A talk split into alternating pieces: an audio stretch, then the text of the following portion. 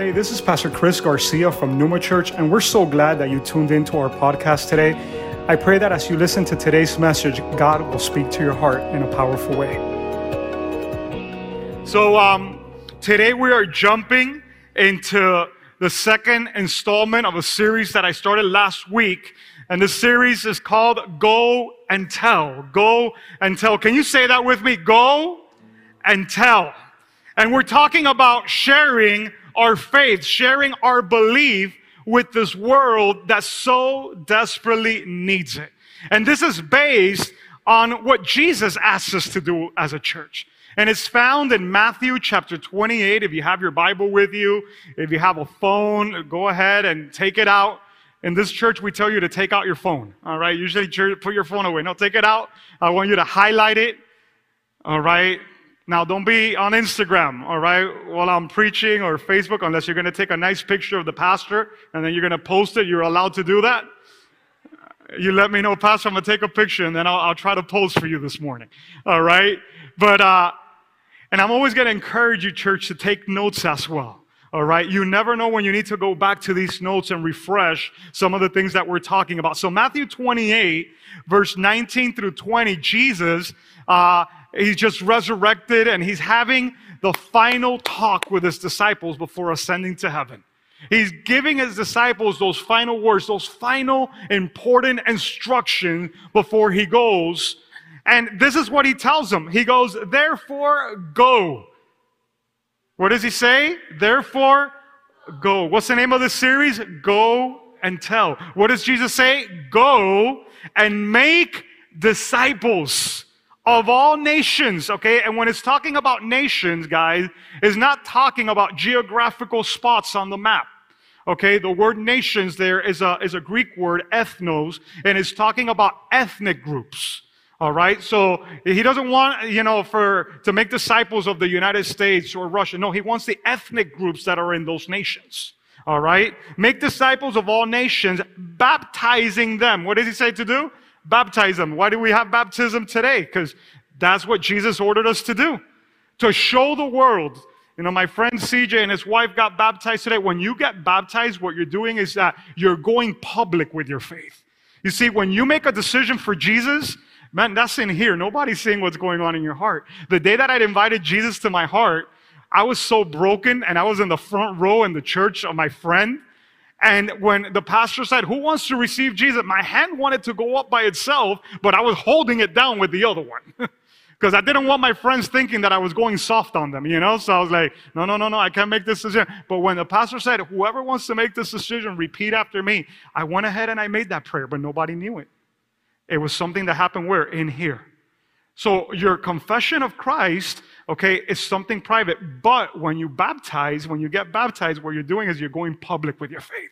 You're letting everybody know, you know what? I'm going to follow Jesus all the days of my life. You see, and the way that I like to see it, I, I have this wedding band that I have here. None, uh, not all of you guys were here the day that I married my wife. Any of you guys were here? I know Julie and Renee back there. You know, Pastor Max was here the day that I married my wife, but not many of you. So you guys trust that I made the right decision. Okay, Pastor got married with, how do you guys know that I just didn't move in with her? I was like, hey, this girl's cute. I'm just going to move in with her. You know, that's what a lot of people do today. So you guys, by faith, need to believe, hey, Pastor got married one day with Pastor Gabby. But the way that you know the commitment that we made in our heart is why? By this wedding band that I wear in my finger. Whenever you see this wedding band, you know, oh, okay, okay, he made a decision to commit his life to her and her to him. You know, my wife sometimes, you know, she puts her wedding band, you know, off at night and puts in, and then she'll leave the house, and I'm like, where's your wedding band? Oh, I left it at home. And I'm like, no, no, no, we need to go back. You need to wear that. I want people to know that you're taken. You know what I'm saying? Yeah, my friend is clapping over there, man. I want people to know that you're taken because maybe you go to Ross or maybe you go to, you know, you go to Dadeland or something. Have some fool try to talk to you. You know what I'm saying? But if you're wearing that band, people will know that there's a commitment that was made, and that's baptism. When you go public with your faith and you let everybody know, hey, I'm going after Jesus with all my heart. I'm going to follow his teachings. I'm going to follow his ways. So Jesus says, baptize them in the name of the Father, the Son, and the Holy Spirit. and teaching them to obey everything I have commanded you. That's what I do here every Sunday. Every Sunday, I stand up here to try to teach you what Jesus commanded us to do as a church. Right? Teach them to obey everything I've commanded you, and surely I am with you always. What a beautiful promise. If you're feeling alone, if you're feeling down and out, you're feeling frustrated, you're watching online and you don't even want to come in, in person here and you're staying behind because of things you might be going through, Jesus promised that He will never leave you nor forsake you. I'll be with you to the very end of the age. What a beautiful scripture. What a beautiful scripture. And last week we started the series of Go and Tell with a very important message I started speaking to you guys about the importance of sharing our faith with the next generation. And if by any chance you did not make it last Sunday, I know it was Labor Day weekend, it was a long weekend, maybe you took off with the family, that's all good. All right. And I want to encourage you, if you weren't here, that you would go to our YouTube channel, Numa Church Miami. Actually, some people are watching through YouTube right now after I finish here, revisit that teaching because I spoke some very important things of our faith, how it needs to be passed along to that next generation. Or if not, you know what, guys? It's going to die out. It's going to be like the order of the Jedi. Any of you guys, you know, familiar with Star Wars? And all of a sudden the Jedi's had disappeared. Well, I don't want Christianity to disappear. Not on my watch. I want the next generation to love God even more than I do but we all have a job in this together. So I recorded a video during the week and, you know, I put it, you know, online. I'm like, hey, if you weren't here on Sunday, make sure you check this out. That teaching was called Standing for the Next Generation. So we're talking about sharing our faith with the next generation. By the way, uh, part of what I presented there is our platform as Numa Church, what we're going to be doing with our kids, with our youth. And this last Friday, we had our first G2G night. All right. And G2G night, all right, is a once a month big time service we're going to do. The other nights of the month, we're going to be having small group discipleship. So every week your young people are going to meet in this place. But I want to tell you that this last Friday that we were here, we had 85 young people that were in this place. Come on, somebody, put your hands together for God. And you know what's amazing? That my friend, Pastor Rich, Romero preached the word, and when he said, Who wants to invite Jesus into your heart? Five hands went up that night to invite Jesus into their heart. So we had five young people to commit to Jesus. We had visitors. I mean, God was here, and they're raffling up some dunks, some shoes. Man, I don't even raffle shoes on Sunday. You know, I'm going to start coming to those youth services on Friday, you know. But, anyways, that's not, you know, today's message. Today, I want to continue with the theme of go and tell with a message that I've titled, You and Your Sphere of Influence. Write that down. You and Your Sphere of Influence.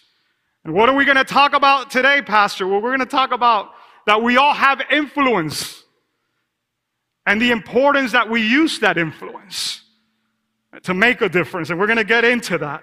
But I want to share a little bit about how this journey started for me because some of you guys that have been here, yeah, you, you know a little bit of my journey and where I come from, but many of the new faces that are here, John, good to see you with your family, my friend. Many of you guys that are here, you know, you, you, you, you need to understand God has a journey with all of us. And just because I'm up here doesn't mean, okay, that I'm better or I'm more perfect or God loves me more. No. God has a journey with all of us. And my journey with God started when I was 18 years of age.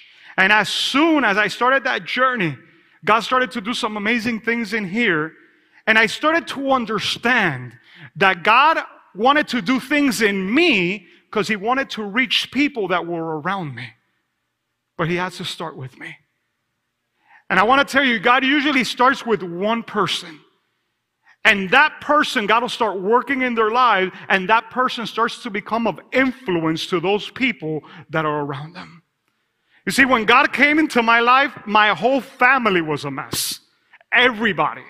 I mean, there was not like one that you could say, all right, this guy was like so so or good. No, none of them. I, I think I was like, you know, maybe like the most so so one, and I wasn't good at all. All right. And, and, and God started to, to work in my life and, and, and he started to teach me that he loved me. A lot of times church, want to bring people in and say, okay, you got to do this, do that, do that for God to love you. No, I understood that God loved me first. And He was inviting me into a relationship with Him. And as I fall in love with Him, all right, then He'll start doing great things in my life. That's why I believe so much in the vision that we have here in Numa. We've broken it down into four phrases. Our vision, okay, is love God. Because you know what? We were created to love Him with all our heart, to go after Him. What does the Bible say? You shall love the Lord your God with all your heart, your mind, your soul, your strength. We want to teach you to love God.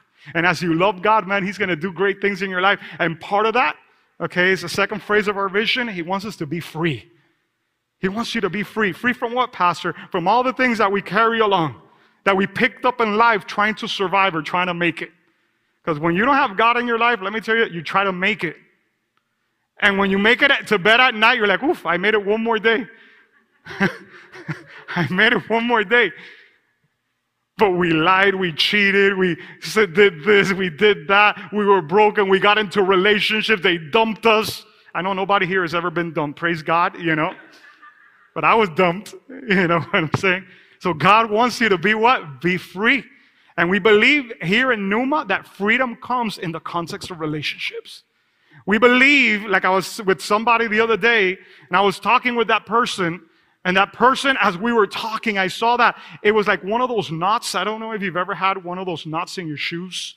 You know, those tight ones that you're like, how in the world do I even like untie this knot? Has that ever happened to you? That, well, that happens with lives. A lot of times our life is like one of those knots, and you're like, man, how in the world do I get that untied? You need somebody else to come along and help you out. And that's why we believe so strongly here in community. We believe in small groups. That's why last week we had our small groups fair. And today, church, I want to let you know this week, starting tomorrow, we have our 13 weeks of small group being launched. We have over 30 small groups that are going to be starting out right now. And I encourage you, if you weren't here last week, hey, you can still sign up for a small group. At the end, you go outside, we have an information center.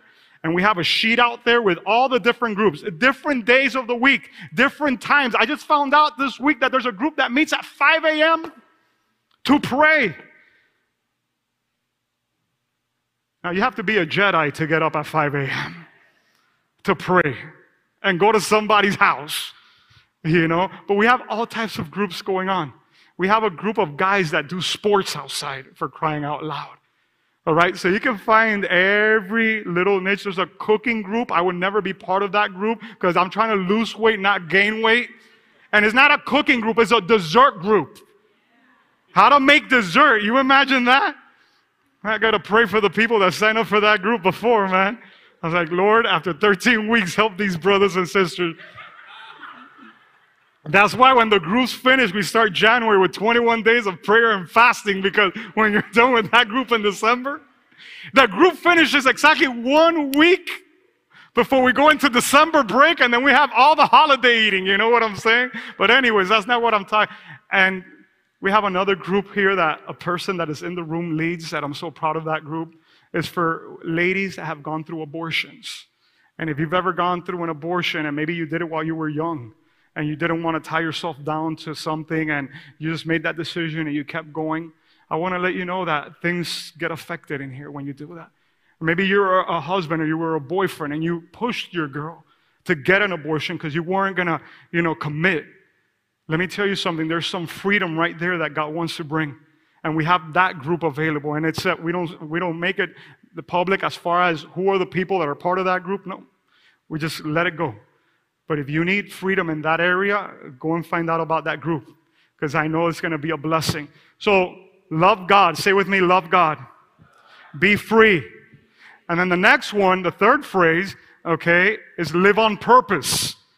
Because you know how bad it is to wake up every day and just try to exist without understanding that you and I have a purpose given from God?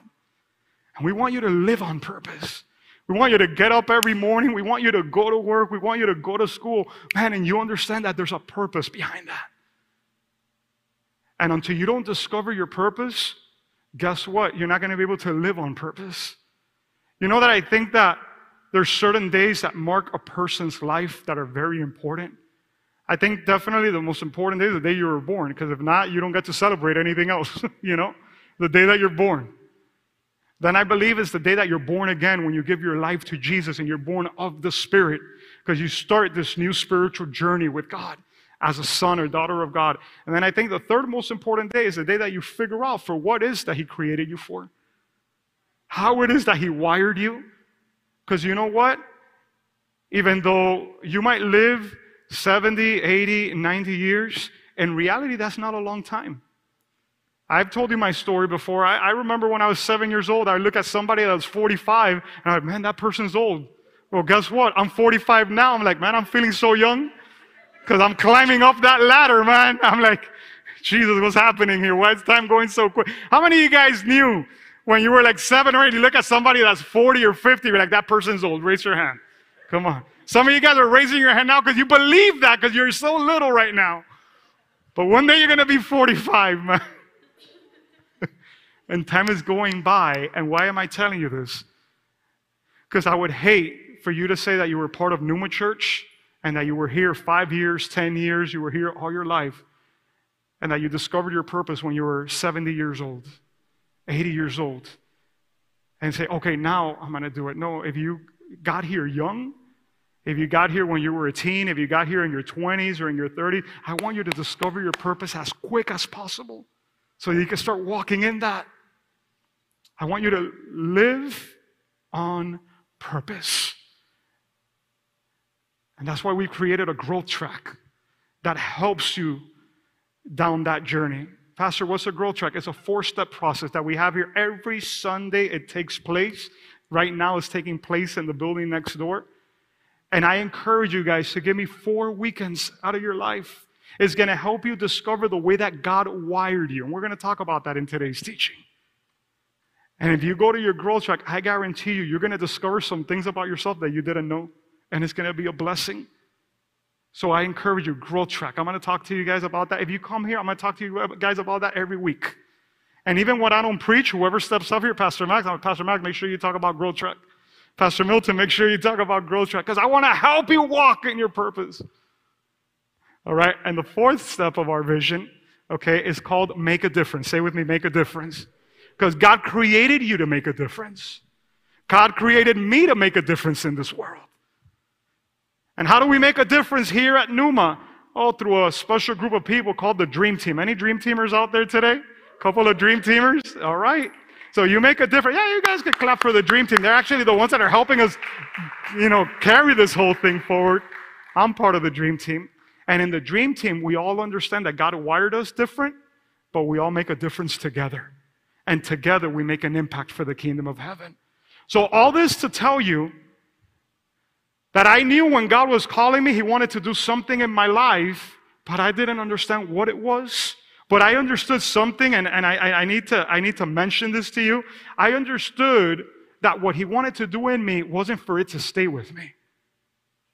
I, I felt an urge to talk to other people about it. And, and, the, and the people that God would put around me, I was like trying to see how I would communicate with them what God was doing in me, but I really didn't have words for it.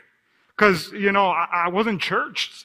And actually, I'm going to be honest, now that I am church, I'm like, okay, those words that I used after I was church really don't help you too much when you're trying to talk to a person. Because when you're talking to a person, you say, hallelujah, praise the Lord, brother. They're like, what?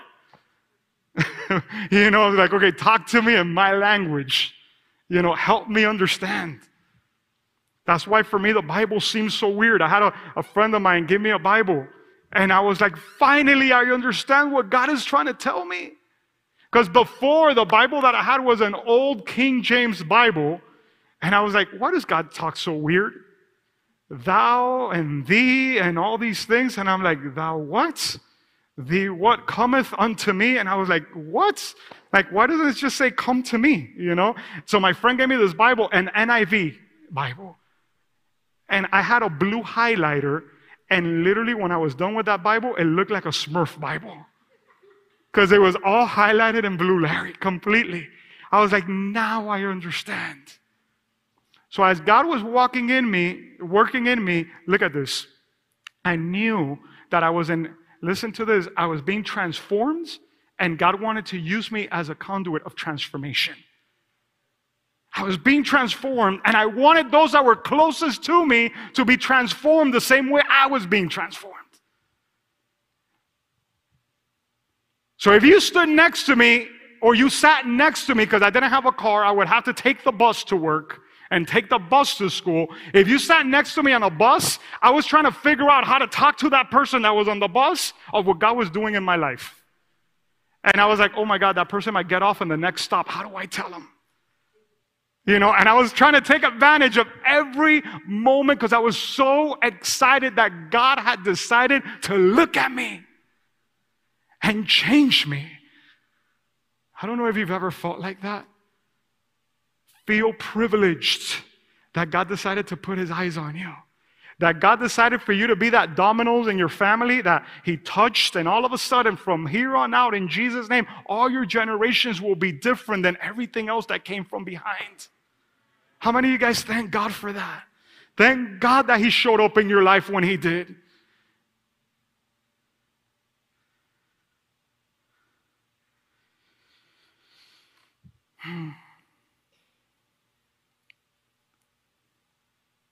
And I remember that I was trying to focus on the whole world. I would come to church and the church would talk about reaching the world and reaching the world and, and, and reaching the world. And I was like, man, that's like, man, I'm just a kid here from little Havana. You know, I, how am I going to reach the world for Christ? And that's when I learned that it's not reaching the world. Pay attention to what I'm going to say, is reaching your world. Because as you reach your world and you reach your world and you reach your world and you reach your world, we all together reach the world. And we, listen to what I'm going to say, if we impact our circle of influence and those people that are around us, then what happens is that we look for opportunities to share our faith, to share what God has done in our lives. So today, in the time that I have left, I want us to focus on whom do I share my faith with. And next week, by the way, all right, I'm going to talk to you how to share your faith. And I know that that's something that for many is a little stressful. I know for some people that it gives them a lot of anxiety, it gives them a lot of fear. You know, I've had people, you know, with sweaty hands and sweaty. I've had people call me and tell me, Pastor, I'm here with a friend and they need to receive Jesus. I don't know what to tell them. Here you go. And they put me on the phone. I'm like, who? I'm like, what? One time that happened to me and I was in the bathroom. And I answered the phone on the bathroom. And I'm like, yeah, what's going on, bro? And he's like, listen, I'm here with my friend. He needs to receive Jesus. I'm like, give me two minutes. He goes, no, no, no, he's about to leave. I'm like, all right. Hey, what's going on? that guy never knew what I was. my wife sometimes tells me, babe, you say some crazy stories up there, you know. I'm being truthful with you guys, man.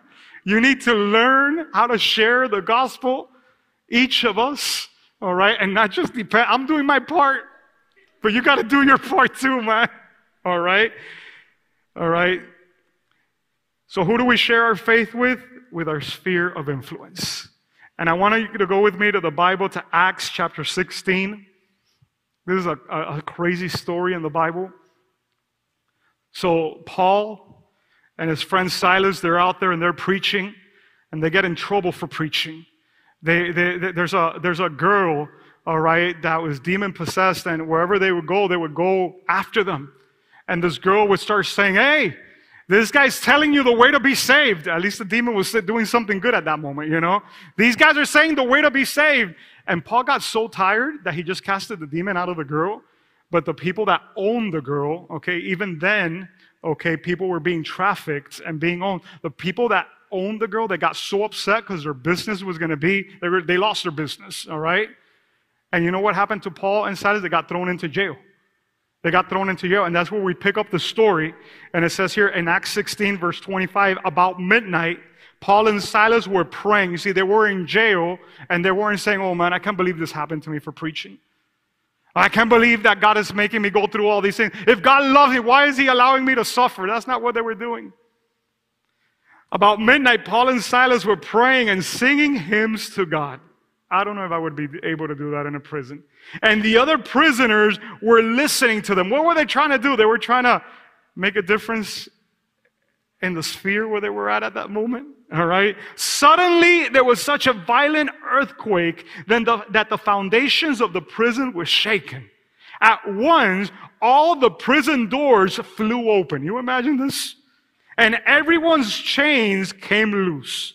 The jailer woke up. This guy was sleeping, all right, while all this stuff was going on. The jailer woke up, and when he saw the prison doors open, he drew his sword and was about to kill himself because he thought that the prisoners had escaped. What did the jailer thought? He goes, It's going to be better if I die than what they're going to do to me, all right, because everybody escaped. And listen to what happens.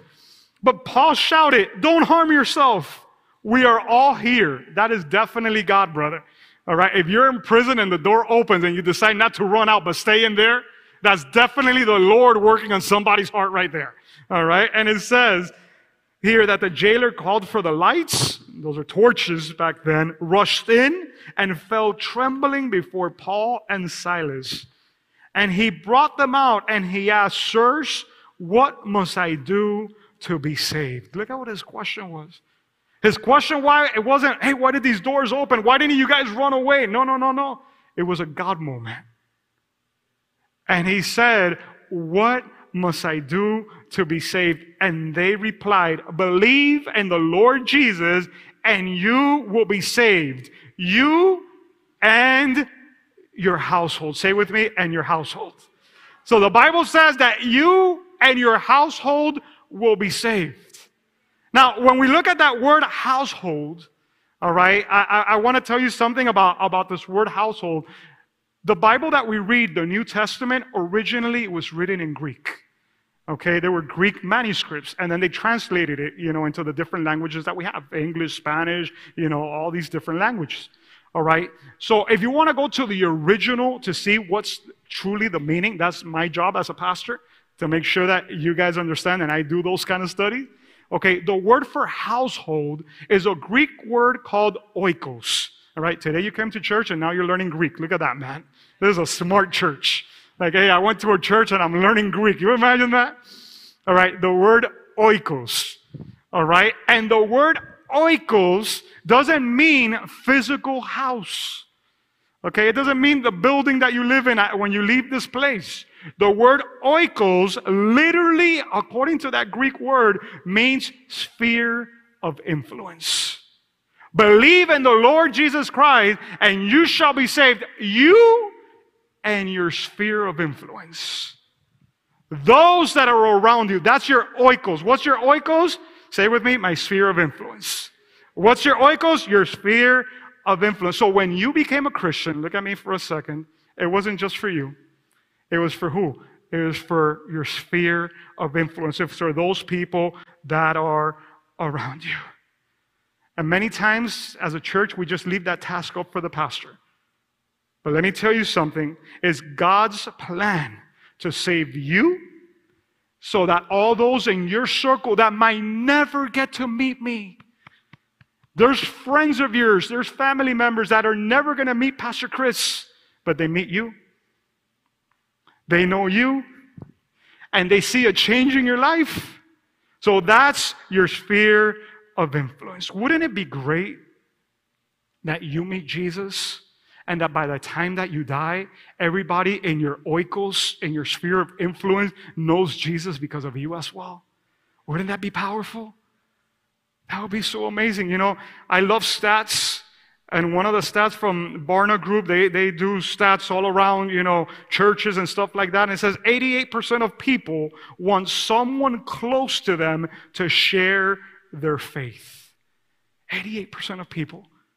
They, they don't want to come and listen to Pastor Chris. Who do they want to listen to? A friend of theirs, a family member, somebody that they trust. Because let me be honest with you. Not everybody, you know, has the best impression of church.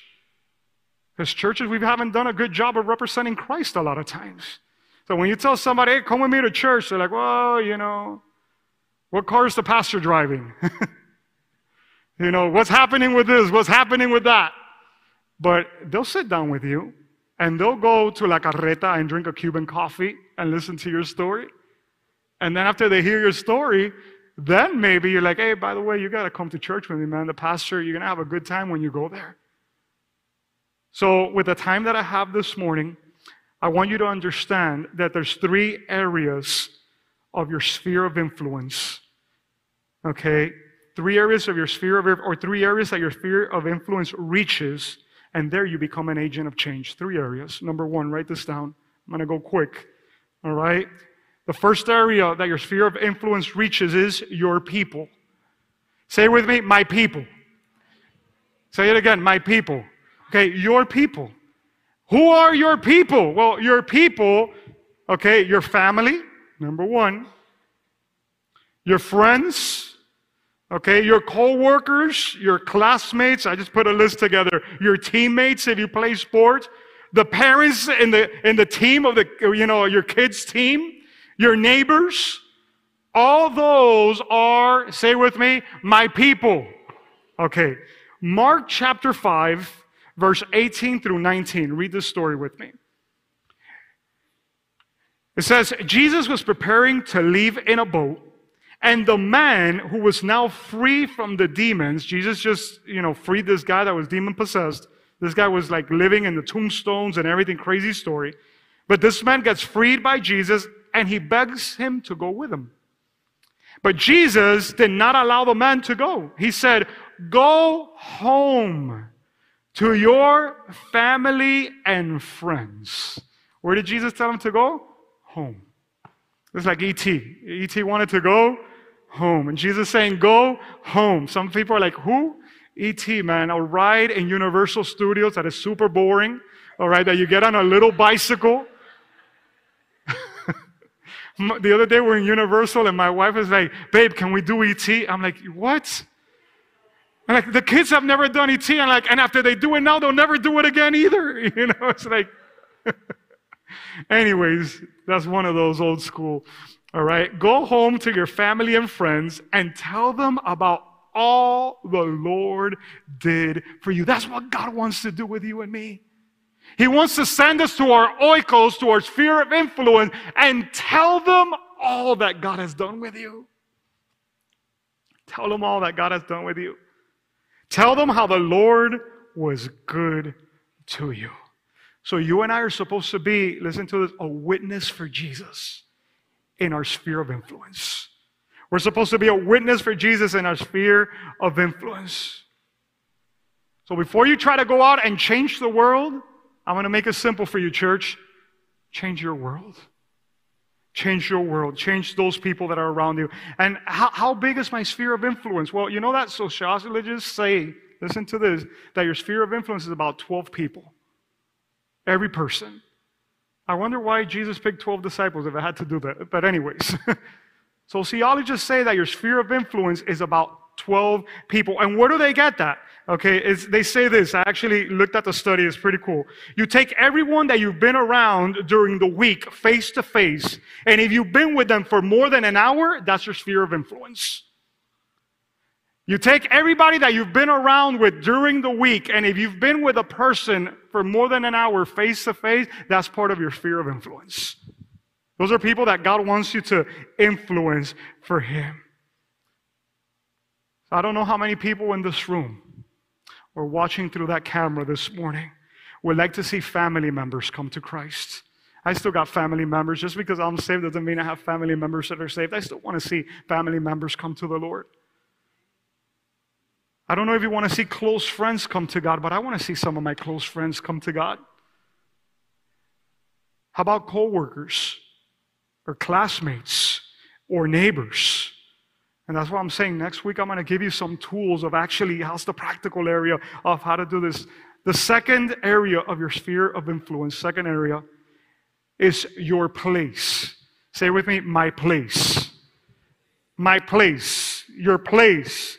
All right? What does that mean, Pastor? We all have a different place in society. We all have a different place in society, and we're all called to influence a different area of society. Now, listen to this. This is a real cool story. And I'm going to give you some, you know, current church history background on what I'm going to say. In 1975, okay, there were two men that have made a great impact for the kingdom of heaven in the state of Colorado. These two men got to lead great, huge Christian organizations that have made such a difference in our world. One of those men was called Lawrence Cunningham. And he was the founder of a ministry called YWAM, called Youth with a Mission, where young people would go on summer camps and they would go on mission trips. And I've met people from YWAM all over the world, and they've made such a great difference. He was the one that founded that. And the other guy that was there in Colorado was a gentleman called Bill Bright. Maybe you've heard of the man Bill Bright, okay, from Campus Crusade for Christ. He passed away some years ago. And Bill Bright okay, he would start, you know, with students in the colleges, in the schools, and he actually created a Jesus film. And maybe you saw that Jesus film. And I want to tell you, over 1 billion people in the world have seen the Jesus film. Many believe that Bill Bright, whenever we get to heaven, will be the person that reached the most people for Christ, more than Billy Graham. Some people believe that.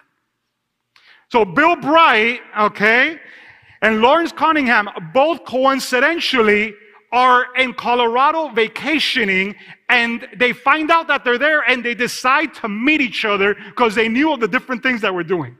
And you're not going to believe what happened. The night before they met, each of them individually have a dream. And when they sit down with each other, Bill Bright tells Cunningham, you know, last night I had this dream. And Lawrence Southern, you're not going to believe it. I had the same dream. And both these men, the night before they met, they had the same dream given to them by God. And that dream was about, listen to what I'm going to say, about seven areas of society that God wants to influence for the kingdom of God. Seven areas of society that he wants to influence for the kingdom of God. You know what the problem is? That the church has always, always focused on one. Which area? The church. but you know that we're supposed as a church to come so that we go? We're supposed to come so that we go.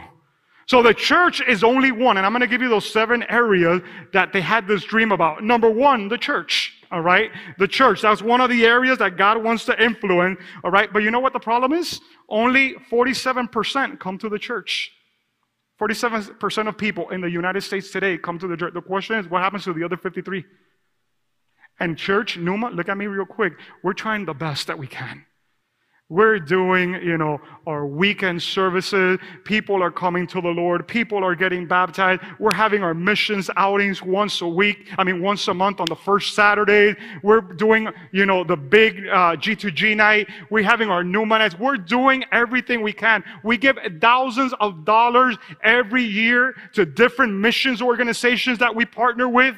You know, when you give to Numa, I want to tell you that money doesn't all stay here. We make a difference through that money. We're doing our part. So, one of the areas of influence is what? The church. Number two, government. Government. All right? And I know some people that tell me, Pastor, church, you know, we, we need to stay away from government. We, we don't need to get involved in, in politics. You know, there's a separation between church and state. Look at me real quick. You know why they created separation of church and state? Actually, it was a very good idea. It was for the government not to get involved in the church, but it was not for the church not to get involved in the government. That's important that you understand. We didn't want the government to tell the church what it needed to do, but the church is here to influence government for Jesus and for the kingdom of God. Uh, you can clap, come on. So let me tell you something. We need to bring our voice to the government.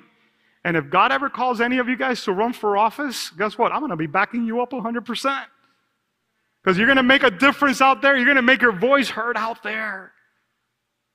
Another sphere of society that God wants to impact, sphere of influence, sports and entertainment. Sports and entertainment. All right? Right now, that's huge. Entertainment is huge. Sports are huge. You know that God wants to reach the people out there? That's why, Mateo, we want you to make it, bro.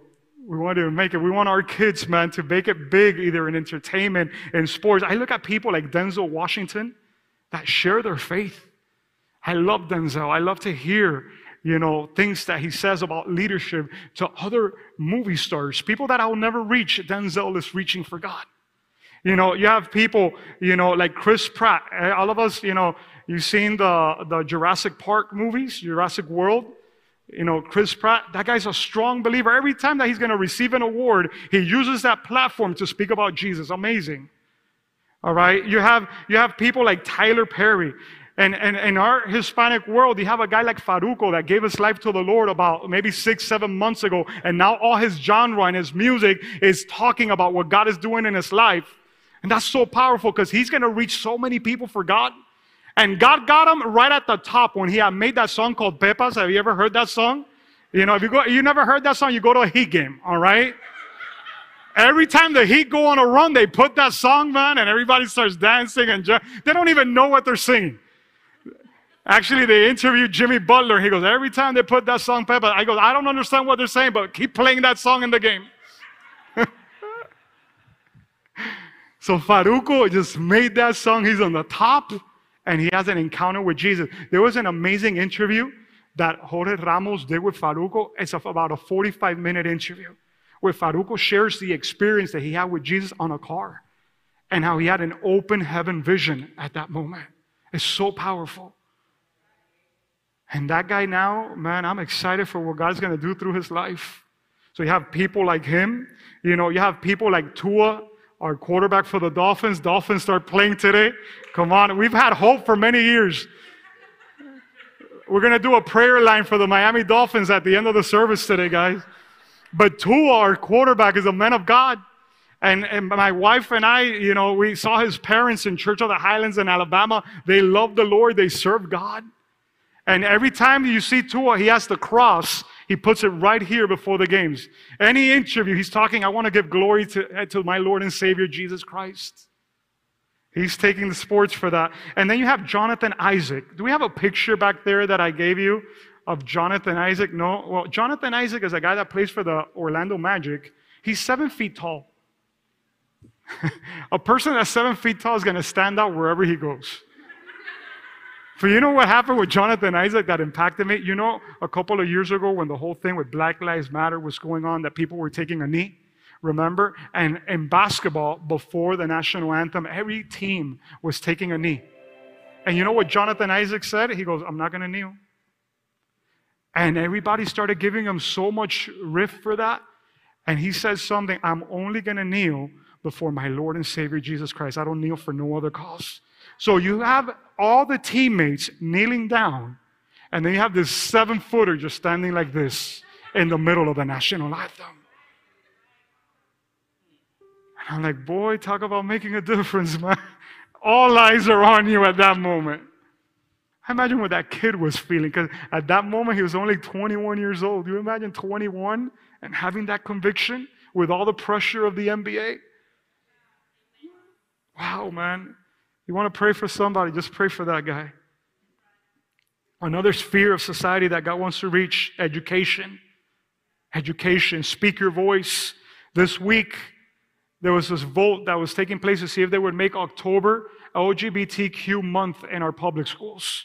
I don't know if you heard about that. And the vote didn't go through, praise God. All right.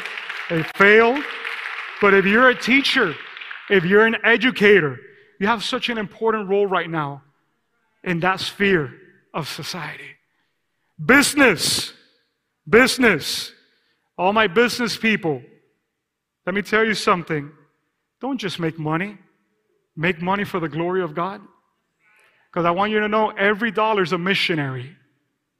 Every dollar that we make is a missionary that you can send out to make a difference.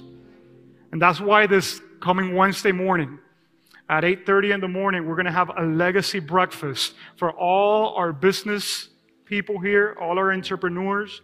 If you're somebody in the business world, I want to invite you. We have a breakfast this coming Wednesday. It's not going to be here, it's at a restaurant. So at the end, you could go outside to our information center, sign up for it, because I want to know how many people are coming. And you know what? You're going to find out where the address is so that you could go. But God has called you to make a difference through your business. Media. I'm not even going to tell you about the platform of media and everything you could do right now to influence through that. You got these influencers. There's a guy that my kids follow called Mr. Beast. I don't know if you've ever heard of Mr. Beast. Mr. Beast just filled out Dream Center in New Jersey, which is this mall. Huge. There's a there's a water park inside the mall. There's a ski resort inside the mall. There's a there's an entertainment park inside the mall. He filled out that place completely. You got to see the video. And he's giving away free money to the people. And you know what he gets for that? More YouTube followers. Right now, he's the second largest person with YouTube followers in the whole world. You know how many millions of dollars he gets? And he influenced. I believe that guy has a gift of generosity. Mr. Beast.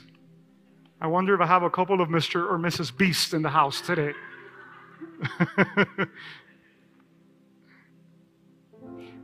and the last area of society that God wants you to influence is family. Family. Look at me re- real quick. Before God instituted the church, He instituted the family. Before He instituted the church, He instituted the family. And that's why we're calling you in this season to fight for your families. Husbands, wives, it's time to fight for your family. It's time to fight for your children. It's time to stand up for them. That's why we do every year here at Numa a men's event. We have a men's conference every year. We have a women's conference every year. Why do you think is that? Because I know that God wants to raise up families in this time. And coming up in this month of September, not next weekend, but the weekend on top of that, September 22nd and 23rd, gentlemen, we have our men's conference. It's called Champion. Pastor, what's up with that name? Because that's the way that God sees you as a champion. You might be trodden down, beat up. You don't see yourself as a successful man. Well, let me tell you, God sees you as a champion for Him in your family. And I want you to come to that conference. There's a cost to it, it's not a lot, but I want you to sign up for it. If you're a guy, it's Friday night, all day Saturday. We're going to have a great time in here. We're going to have speakers, we're going to have we're going to have teachings, games, food, lots of food. Pastor Joe Rosa, if you're sad or depressed, you got to come to the men's conference. I, I guarantee you, you're going to laugh. You're going to laugh. This guy, I don't even know how he's a pastor, bro. Pastor Joe, if you're looking at me, I love you. I don't know how you're a pastor.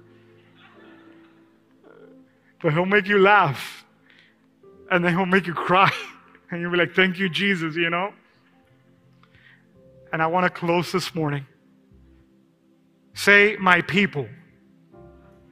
First area that God wants you to impact. Two, my place. Say my place. And number three, and I close, my passion.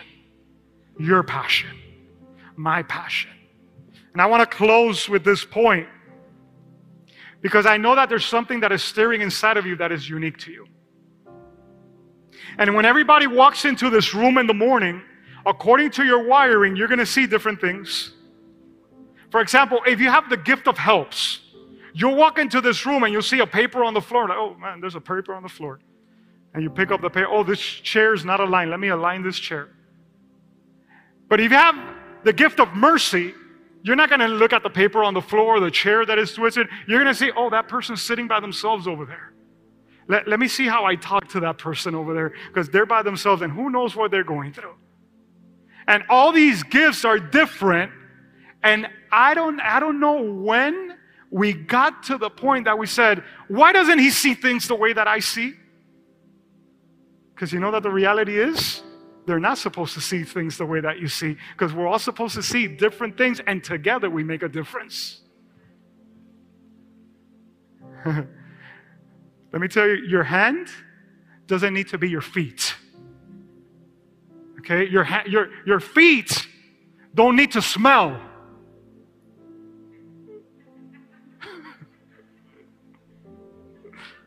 Your nose needs to smell, not your feet.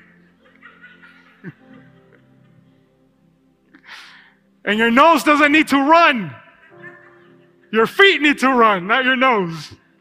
Only the intellectual people are catching what I'm saying right now. I'm trying to be funny, guys. Some people are like looking like, what is he talking about? Let me close with this and, and, then, and then we all leave. Ephesians 4 1 Ephesians 4 1. We're going to close. And you can read 1 through 16. Ephesians 1 through 16 is beautiful. But I'm just going to highlight a couple of these verses. Verse 1, Paul says, Therefore, I, I a prisoner for the a prisoner for serving the Lord, beg you to lead a life worthy of your calling, your calling. For you have been called by God. Two times in one verse, he talks about your calling and God calling you. Then, verse 7, he says, However, he has given each of us a special gift. Through the generosity of Christ, He's all given us a special gift.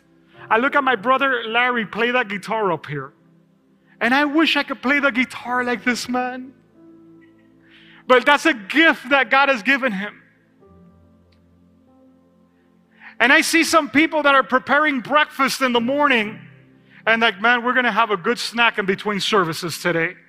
But that's a gift that God has given. If I go into that kitchen, I might burn the water because I'm not good at that.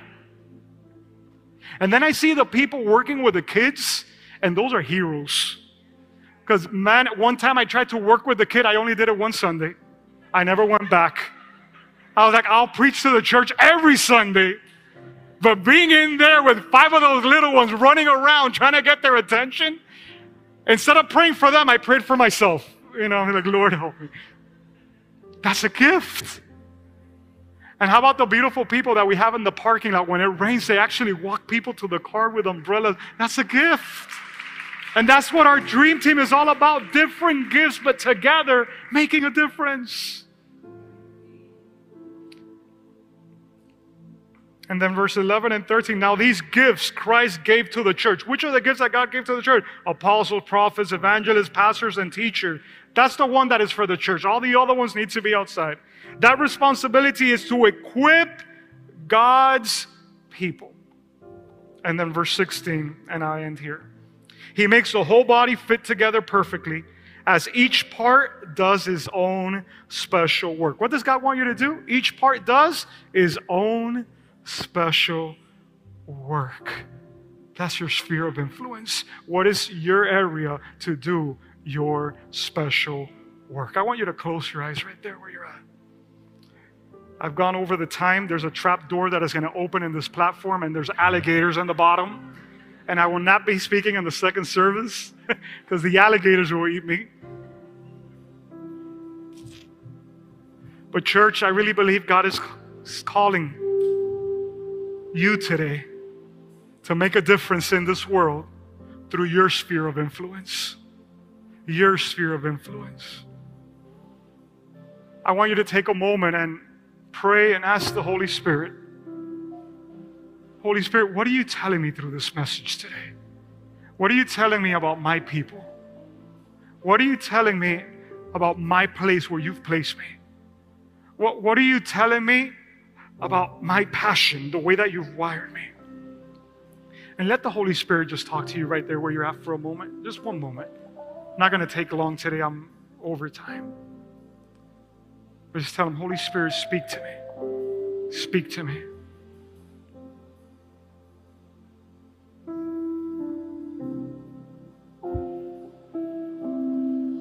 Oh, what a Savior! Isn't he wonderful? Sing hallelujah. Christ is risen. Bow down before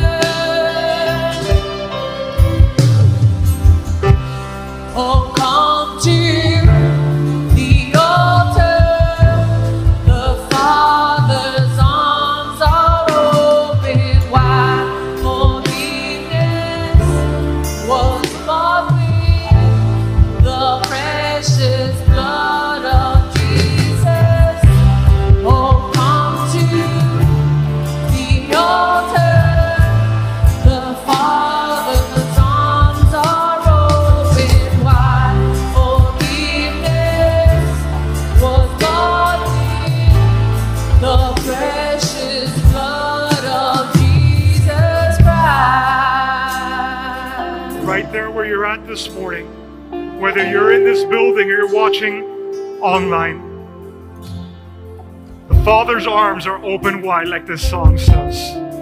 And there's forgiveness that He wants to give you. The God that I know, He's not a God that is going to come and beat you with rods and say, You sinner, why do you do this or do that? The God that I know is inviting you into a relationship with Him. And as you come to Him, if you come to Jesus today, the Bible says that all your sins will be forgiven. It doesn't matter how many sins you've committed, all of them will be forgiven because when Jesus died on that cross, He's dying for your sins, He was dying for my sin. And Jesus rose on the third day. And when He rose on the third day, it's to give you eternal life. What does that mean? That the road was paved all the way now for you to have a relationship with your Heavenly Father. It doesn't depend on your works anymore, it depends on what He did for you and me. And if today you're in this room or watching there, and you want to come to the Father, you want to receive forgiveness of your sin, you want to receive Jesus Christ as your Lord and Savior, that's the decision that you need to make. Jesus said, Whoever comes to me, I will not cast them out. So if today you're in this room and you want to make that decision, you want to invite Jesus into your life, you're watching through that camera, you want to invite Jesus into your life, I want to lead you in a prayer right now. Right there where you're at, with your eyes closed and head bowed. And church, help me make this prayer. Repeat with me Dear Heavenly Father, I want to give you thanks for your love towards me and for sending your Son Jesus Christ to pay for my sins. Today, I invite him into my life and I receive him as my Lord and my Savior. Jesus, I come to you. Take me by the hand into the arms of my Heavenly Father. And Father, now I declare myself to be your son or your daughter. Fill me with your Holy Spirit and allow me to live for the purpose you created me. In Jesus' mighty name, amen and amen. Let's put our hands together for the Lord this morning. Thanks again for listening. If you liked what you've heard, subscribe to our channel and share it with others.